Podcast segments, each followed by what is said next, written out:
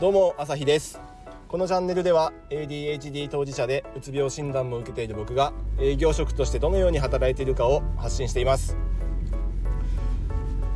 突然雪が降ってきて寒いです。さすが北国なんですけど東京ではもう桜も見られるとか見られないとかもう見られるんですかね。あったかいのが羨ましい。さあということでえっ、ー、と今日は、えーと、ADHD っていうよりもむしろ HSP 向きかもしれない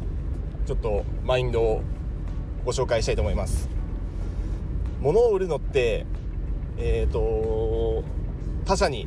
商品を買ってもらう要はある一定の負担を強いるっていう意味でちょっと気が引ける部分があるかもしれないです。僕は入社して最初の頃人に物を買ってもらうのが結構苦手でした。営業成績は上げていきたいんですけどそのために目の前の人にこれを買ってくださいというのがなかなか言えなくて仮にいいものだとしてもなかなか進めるのが得意ではありませんでした。そこでどういうマインドを持ったかっていうとどうすれば目の前の人が喜んでくれるだろうかっていう視点です。例えばこのスマホはバッテリーが何日持ってカメラの画素数は何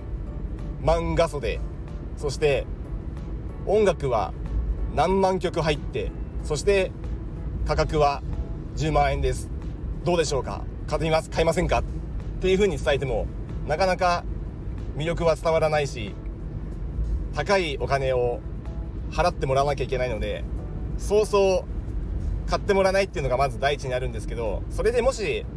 君は何回も来てくれるから買ってあげてもいいよって言われたとしてもなんかいらんものを売りつけたような気もして一生懸命営業活動してもあんまり充実感っていうのは得にくいと思います。そこでこの人はどんな人なのか何をしたら喜んでくれるのかっていう風に視点を切り替えると非常にものを進めやすくなります。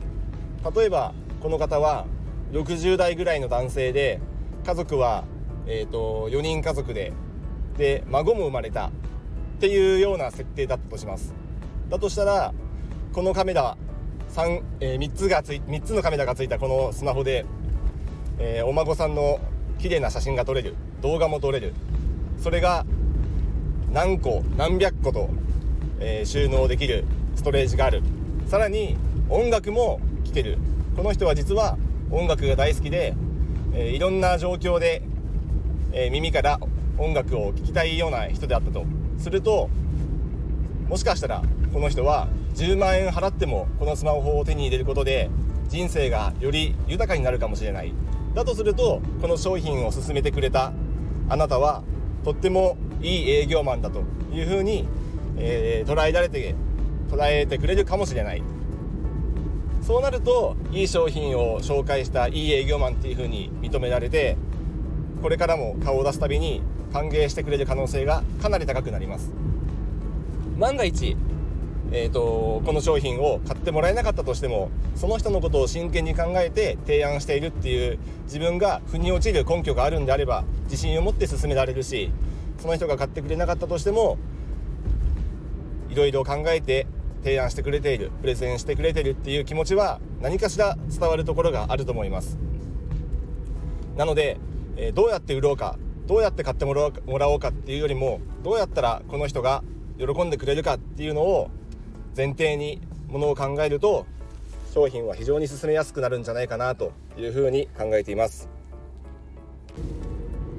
この売り方をするといいポイントがおまけでもう一つついてきます。それは物を売ったその次も意識がいくことです。うまくスマホは使えているだろうか。何か困っていることはないだろうか。全然関係ないけどこういうアプリを紹介したら喜んでくれるかもしれない。っ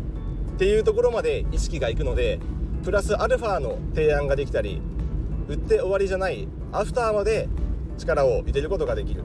それはすなわち相手も喜んでくれるしこちらも売って終わりじゃなくてその後何かしらその人にコンタクトを取る接触する理由が生まれます。ですからその人にとって何が一番喜んでもらえるかそういうことを提案するためにその人のことをよく観察してその人のことをよく考えることが長い目で見てもとっても有効ではないかなというふうに考えてますのでもし営業の方人に喜んでもらいたい方いましたらこういうものをきっかけにその人と関わってくれたらいいんじゃないかなというふうに思います。僕も今でもこれは意識していることです。とっても有効だと思います。是非使ってください。ではまた。